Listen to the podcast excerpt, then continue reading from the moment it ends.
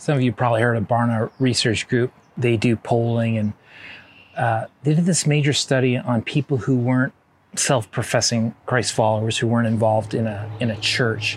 Essentially, they were trying to find out, what is your biggest reason or barrier to Christianity? You know, if you ever considered it and rejected it, or if you just walked away from it, what was the reason? Now, you might think the number one reason was some intellectual barrier, right? Uh, people with questions that couldn't be answered. The number one reason was judgment. That churches, Christians, are too judgmental. They look at us and feel, rightly or wrongly, that we are people who act morally superior, who find fault with everybody else. You know, in the, in the minds of those from the outside looking in, Christians just seemed more interested in condemning people than helping people. Ouch. So let's say there's a, a single mom. She comes to a church looking for community and support, wanting to find God. Uh, maybe she's in her teen years and, and just had this baby. She's, she's just trying to find her way through it all. She's not proud she got pregnant. It wasn't like it was her plan A for doing life, but it happened, and she's alone and she's scared. So she turns to God's people for help. So what do you think most people outside of church think she's going to hear when she goes? Most people think she'll be told, you shouldn't be a single mother. You shouldn't have had sex. You shouldn't have gotten pregnant. And pick any situation, they'll they'll expect that same kind of response. You shouldn't be an addict. You shouldn't be living together. You shouldn't have doubts. You shouldn't have gotten divorced. You know, you screwed up. Get it together. You had no business doing that, and as a result, you have no business being here. And when those same people are asked why they think that's the way churches are going to respond, the answer is often, not always, but often, it comes from firsthand experience, firsthand knowledge. They'll say, it happened to me.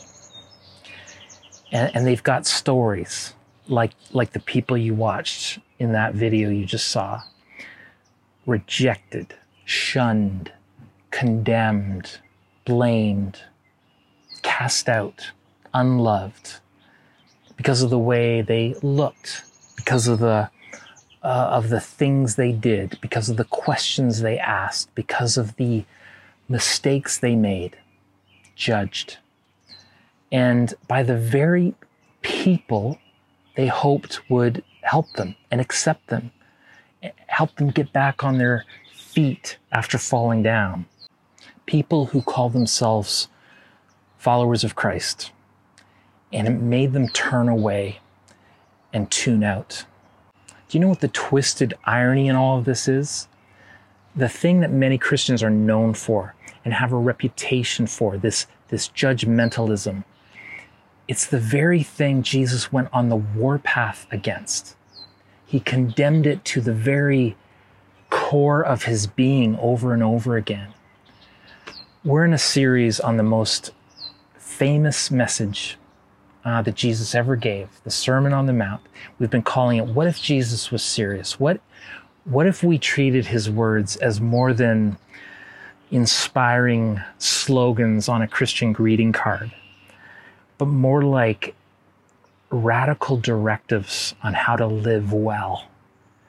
And, and so far we've looked at at what Jesus had to say on everything from happiness to, to making an impact with your life, from adultery to divorce, how to pray, how to overcome worry. And today he comes to this subject of judgment, or more specifically judgmentalism, and he, and, and he kind of camps out on it. And we're going to see a bit of Jesus's righteous anger, in fact. So let's just go through what he says, kind of verse by verse, section by section, because there's a lot of heavy stuff going on here. And he starts chapter seven, verse one. Do not judge others, and you will not be judged, for you will be treated as you treat others. The standard you use in judging is the standard by which you will be judged. Uh, a lot of people probably know the King James Version, judge not lest ye be judged yourself. It turns out to be one of the most quoted verses in scripture by non-Christians, you know, that along with Genesis one twenty-nine, behold, I give you every seed bearing plant. The potheads love that verse. But let's talk first about what this verse does not mean, okay? Because sometimes it gets misused, it gets misunderstood. It doesn't mean we can never make a value judgment. This isn't about never taking a stand. This isn't about being a moral relativist, you know? That, hey, if it feels good for you, if it's right for you, um, doesn't mean we're unable to see another's error or pretend not to see what is there, right? Doesn't mean we live in denial as if injustice weren't taking place. Doesn't mean mindless affirmation of whatever anyone says or does. I think most of us would admit that doesn't make sense, right? Like if someone came up to me and said, I believe the best thing you can do for your laptop is to be sure to open every email attachment from a Nigerian prince who's offering you um, the millions he's left in his will. And definitely send all your bank account information right away. And I'd be like, ah, no, that's crazy talk. We're smarter than that. But that's not being judgmental, okay? It's not about checking your brains at the door, much less your your moral compass or your values. It's not, um, it's not about never putting your arm around someone that you care about and cautioning them out of love and concern. Like a lot of times when people say, don't judge me, it's kind of code for, don't you dare say anything that I do is wrong or bad in any way. But people who love each other sometimes have to say hard things to each other. Like if, if someone can't see where they're walking and they're about to step off a cliff, it's not judgmental to say, stop. It's not judgmental to tell someone reaching for contact lens solution that they're actually reaching for a bottle of bleach. There is a place for loving, helpful critique. Proverbs says, faithful are the wounds of a friend. We may actually be showing true friendship by offering a timely, constructive word. Frankly, God made us to be discerning, right? To make value judgments, to declare certain things as good and certain things as not so good. Uh, the Greek word that's translated judge is uh, krino, krino. It means to make a distinction, right? Being discriminating can be, a, of course, a wise thing to do. First Corinthians says that the spiritual man makes judgments about all things. That's not what Jesus is referring to here. There's another meaning of judge translated as something like sitting in a place of superiority to condemn. That's the kind of judgment that Jesus' enemies showed to him. It's the kind of judgment Jesus warns us against. The, the kind that devalues another person. That may be the way of the world. It is not the way of God's kingdom. It is a command not to exclude anyone from the reach of God's love or to see ourselves or our group as inherently superior to another. We may disagree with our neighbors, and we may even uh, discern another person or group to be in the wrong. But if that leads us to uh, value our neighbor less, that's when we have moved from discernment into condemnation, judgmentalism. And has there ever been a cultural moment where this sort of judgmental rhetoric has been so prominent? I'll, I'll call it maybe the, the Twitter effect. It's even become acceptable among some Christians to condemn those who hold different cultural and political beliefs. We're so quick to call them enemies. We're reluctant to love them as neighbors. You know what? It's really hard to love and judge at the same time. Yes, you have to be able to assess people and situations, but you can do that without judging them in the wrong spirit. The judgmental person Jesus is talking about is someone who's a fault finder, someone who sets themselves up as a superior and then kind of picks the lint off someone else's soul. Judge not. I, I mean, it's arguably the most difficult thing in the world to accomplish. I, I only know how hard it is for me. Or to put it another way, judging someone else is the easiest thing in the world to do. That's because we're all self-righteous. We all tend to see the fault in others, but not ourselves. I gotta tell you, I am possibly dealing with my own greatest temptation today. I see it in small ways, even when I watch American Idol with my wife. I mean, there's a certain kind of judgment that I can say, ooh, that person's a little pitchy.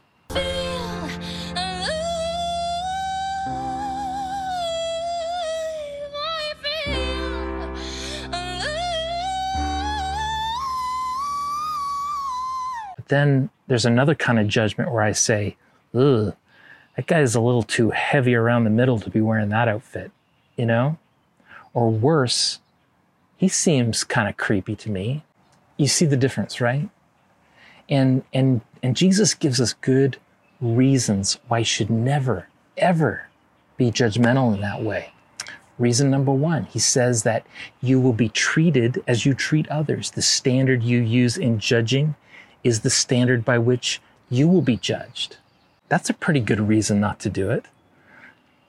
You know, you think of all the ways that we've put that truth into common sayings like, what goes around comes around, uh, or be nice to people on the way up the ladder because you'll meet them again on the way down, or even borrowing from the words of Jesus found in another passage, do unto others as you would have them do unto you.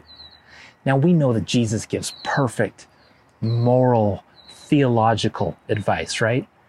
But man, isn't this just good, practical advice, relational advice? I mean, doesn't judging always backfire?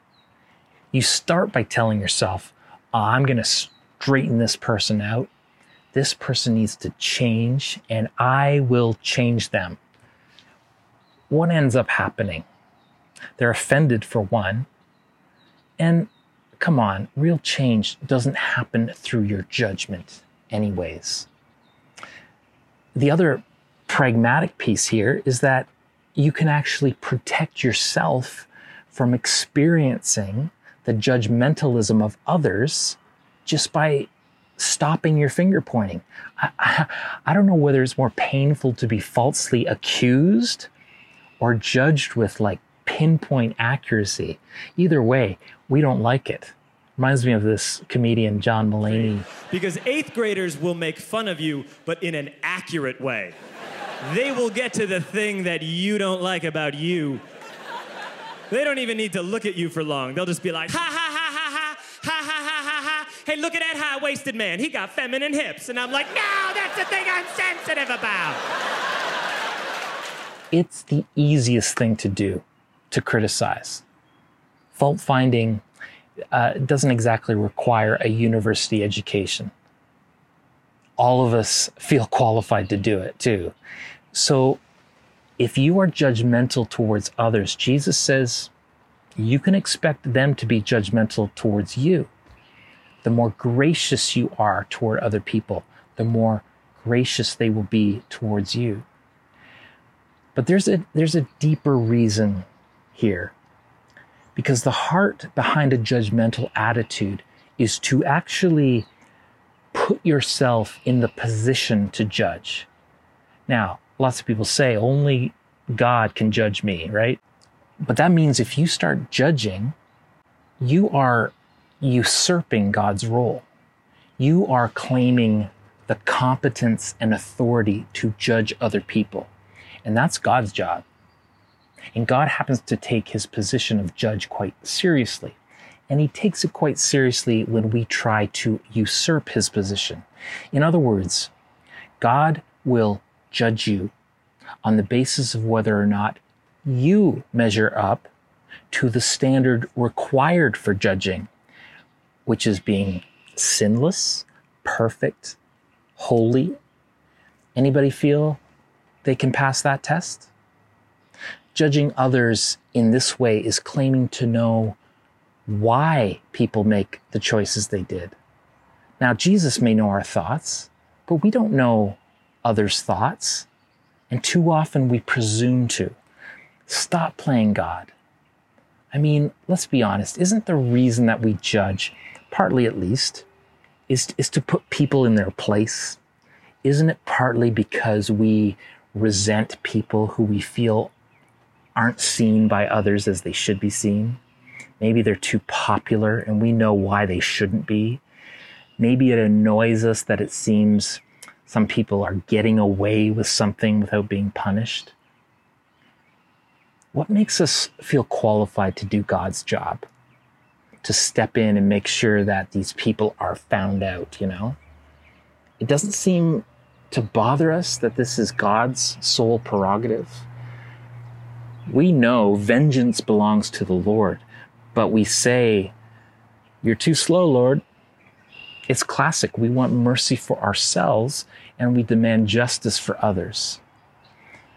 Listen, if you really want to be like God, how about you start with the beginning of this Sermon on the Mount? Blessed are the merciful, for they will be shown mercy. That's Christ-likeness in action. So I, I guess my question is, do you believe that God is a fair judge, a good judge, a judge wherein you don't have to usurp his authority to make sure he gets it right? Abraham says in Genesis, will not the judge of all the earth do right? I've heard in the last couple of months of court judges caught using the N-word, caught saying some of the most misogynist things, anti-First Nations comments, judges censured because they had And a clear agenda that was exposed. Um, in, in the American Supreme Court uh, system, uh, judges are under this new scrutiny because they're being seen as so highly partisan. Listen to me. No one can buy God off. He is, he is no one's debtor. God cannot be bribed. His justice is always equitable and perfect. And absolutely fair. Let God be judge. That that job's been taken. And and by the way, speaking of taking a job that's not ours, don't take the devil's job either. See, our judgmentalism could more accurately be called accusation. And it's Satan who's really called the accuser of the brothers. Accusing is what he does.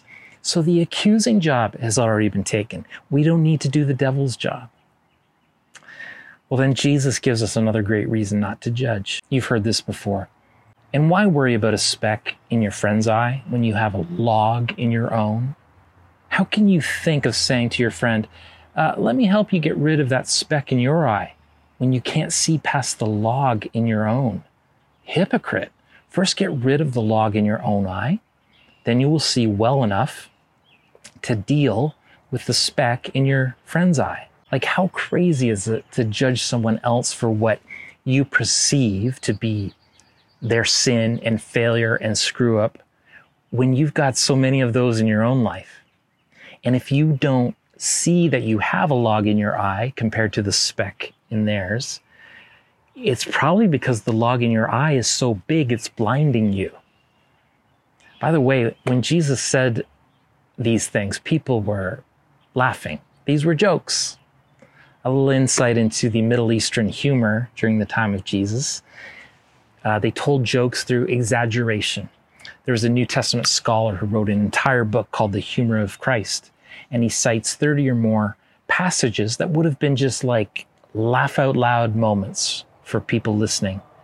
Like um, when Jesus said, "It's easier for a camel to go through the eye of a needle than for a rich man to get into heaven." They would have been like, "LOL, that's a good one, Jesus. This dude's all right." And he's like, "Oi, I got, you know, a whole routine on camels. Hold on. You know, those religious leaders who are all hyper legalistic, they strain at gnats and swallow camels." And people have been like, "Stop, you're killing me." So here, when he says, get rid of that two by four in your eye before you worry about the little splinter in someone else's, like they're cracking up. But, but Jesus uses humor maybe to make the medicine go down a little easier. He challenges us to remember our own faults, our own failures before we worry about someone else's. Now, if you'll just allow me some armchair psychologizing of myself and of you, isn't going after the speck in someone else's eye while I have this log in my own, isn't that a defense mechanism, like a way of protecting myself from pain, what I'm really like, by showing what's wrong with you? Misery loves company. If we're in pain, we'll often ease that pain by making them feel as miserable as we do. So we point the finger. What Jesus wants us to see is that we have a worse problem than they do when we point the finger.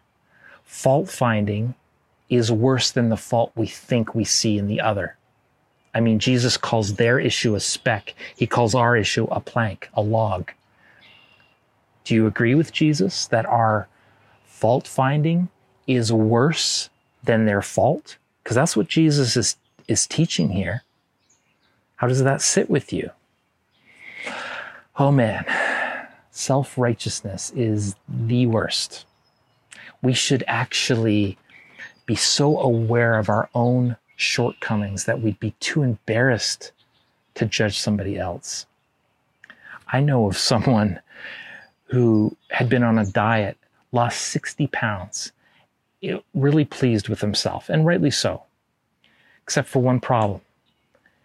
He starts getting all judgy as he watched overweight people in a restaurant, started pointing out their bad habits and what they ought to be doing.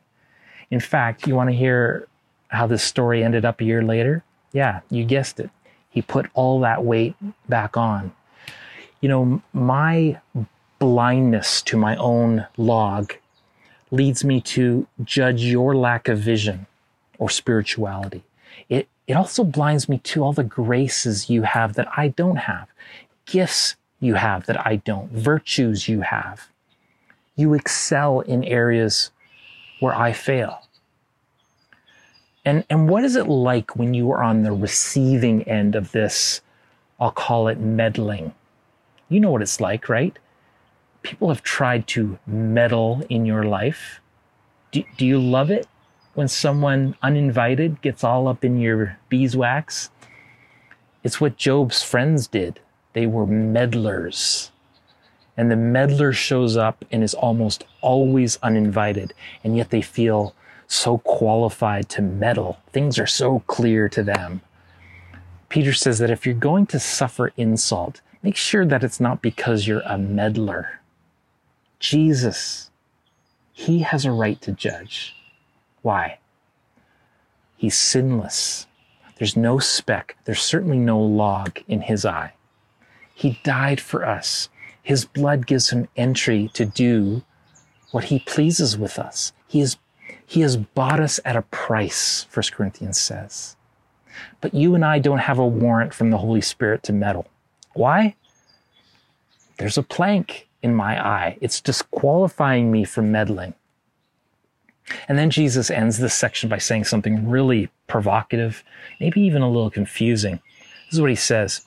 Do not give dogs what is sacred. Do not throw your pearls to pigs. If you do, they may trample them under their feet and then turn and tear you to pieces. I don't know if this translates great into twenty twenty-one. It's some more of that two thousand year old Palestinian humor. Everyone would have been LOLing, I'm sure. Give, give a dog something sacred. Give a pearl to a pig. You're thinking, this sounds a li- like a like a non sequitur, like Jesus is changing the subject. But in using this, this figure of speech, Jesus is showing that we actually do need to use wise judgment, not judgmentalism. Need to use wisdom and discernment. There's a, there's a big difference. He says, he says it here so that we don't take the previous section out of context like some people do. Because sometimes we may actually be right in our judgment about a person, but wrong about how we apply it.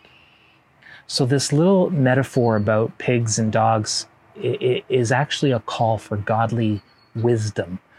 Sometimes wisdom is knowing when not to speak and who not to speak to. I wonder how many of you have experienced deep hurt because you confided in someone who, it turns out, couldn't wisely handle the information given to them. I mean, let's be honest. There have been times when I shouldn't have been the recipient of sensitive information, where you shouldn't have been privy to sensitive information, times where people would have been wise not to give their pearls to a pig like me. Uh, Jesus had to exercise this principle with his own friends and disciples sometimes. He said in John sixteen, "I have much more to say to you, more than you can bear. You can't handle the truth. You can't handle the truth. You can't handle the truth." At least right now. The principle is this. Don't waste what is precious. Pearls are precious. Don't give out what is going to be unappreciated. In the times of Jesus, pigs and dogs could be especially nasty. And in the same way that a dog or a pig could turn on you, so can certain people who will react spitefully to what you offer in good faith. Jesus, I think, is talking about two types of people, wicked people and weak people. The Bible makes a, a distinction between what they call wolves and fools, evil people and unwise people, both dangerous, but for different reasons. And we'll always have them. Some of us were once like that. We may still be like that in some ways, you know? Matthew seven six is, is talking about all of us. So when Jesus talks about what is holy, what is sacred, don't give it to dogs. Pearls, deeper truths, deeper meanings, things that can only be revealed by the Holy Spirit. Let's say, let's say God has given you a special insight. You might call it a word of knowledge, a vision. It seems the Lord has spoken to you. It's a pearl. It's precious. The psalmist says the Lord confides in those who fear him. Sometimes you have to discern the safe people, the spiritual people to share this with, instead of people who will diminish it or mock it, right? Sometimes even witnessing can be casting your pearls before swine. What? Sharing truth, sharing the gospel? What could be wrong with that? If it's not that the content is wrong, it's that the context might be wrong. And Jesus discovered that there were certain crowds, certain groups that just, they weren't ready to hear truth. His own hometown wasn't ready for it. Precious things. He had to metaphorically uh, shake the dust off his feet and go to a people ready for it. That's not judgmental. That's discernment. And there's a million examples of using this same discernment in your own life. Pearls and pigs. All right. So how do we how do we get this right? What does this balance of not being judgmental but exercising wise judgment actually look like? First of all, I, I think it requires just a ton of humility. You know, the kind of humility that when someone comes pointing the finger at us, maybe we would do something just totally counterintuitive and agree with them. Proverbs says, a gentle answer turns away wrath. Could we be humble enough to recognize that there may even be just a tiny morsel of truth in what they're saying? We might even say something like, I see what you mean. I'll try to do better. Could, could you imagine the humility it would take to even thank them for bringing this to your attention?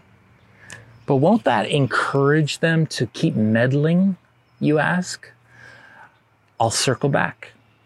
You are not their judge. You are not the one to straighten them out. What we do need to be known for, though, and this is kind of a lifelong quest to live out both of these words equally, grace and truth, okay? Grace and truth together. You want to see a great example of grace and truth in action? Read the story in the Gospel of John, chapter four, of the woman at the well. I won't go into all the details of the story. You read it, okay? But suffice to say, Jesus modeled this perfectly as he not only accepted this woman as someone who deeply mattered, Jesus didn't condemn her for her behavior, um, but he didn't condone it either.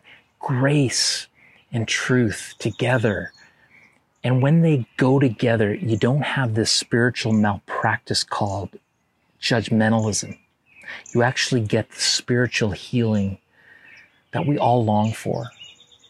If you know the ending of that story, after, after this conversation, this woman from the well, she goes running into town and says, you gotta come hear this guy, this guy who knew everything about my life.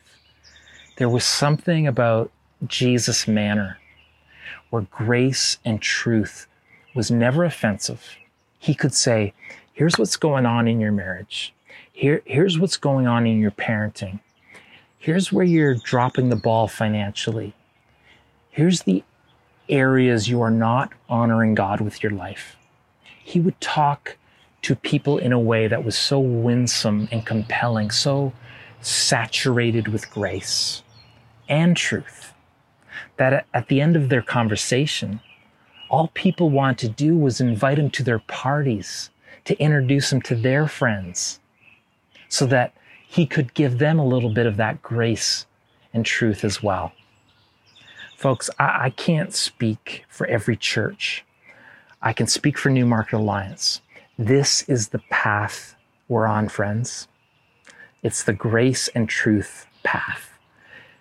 Because of judgmentalism, it's like the world is playing this great big game of hide and go seek. And, and because many of you have been victims of judgmentalism, you're playing right along.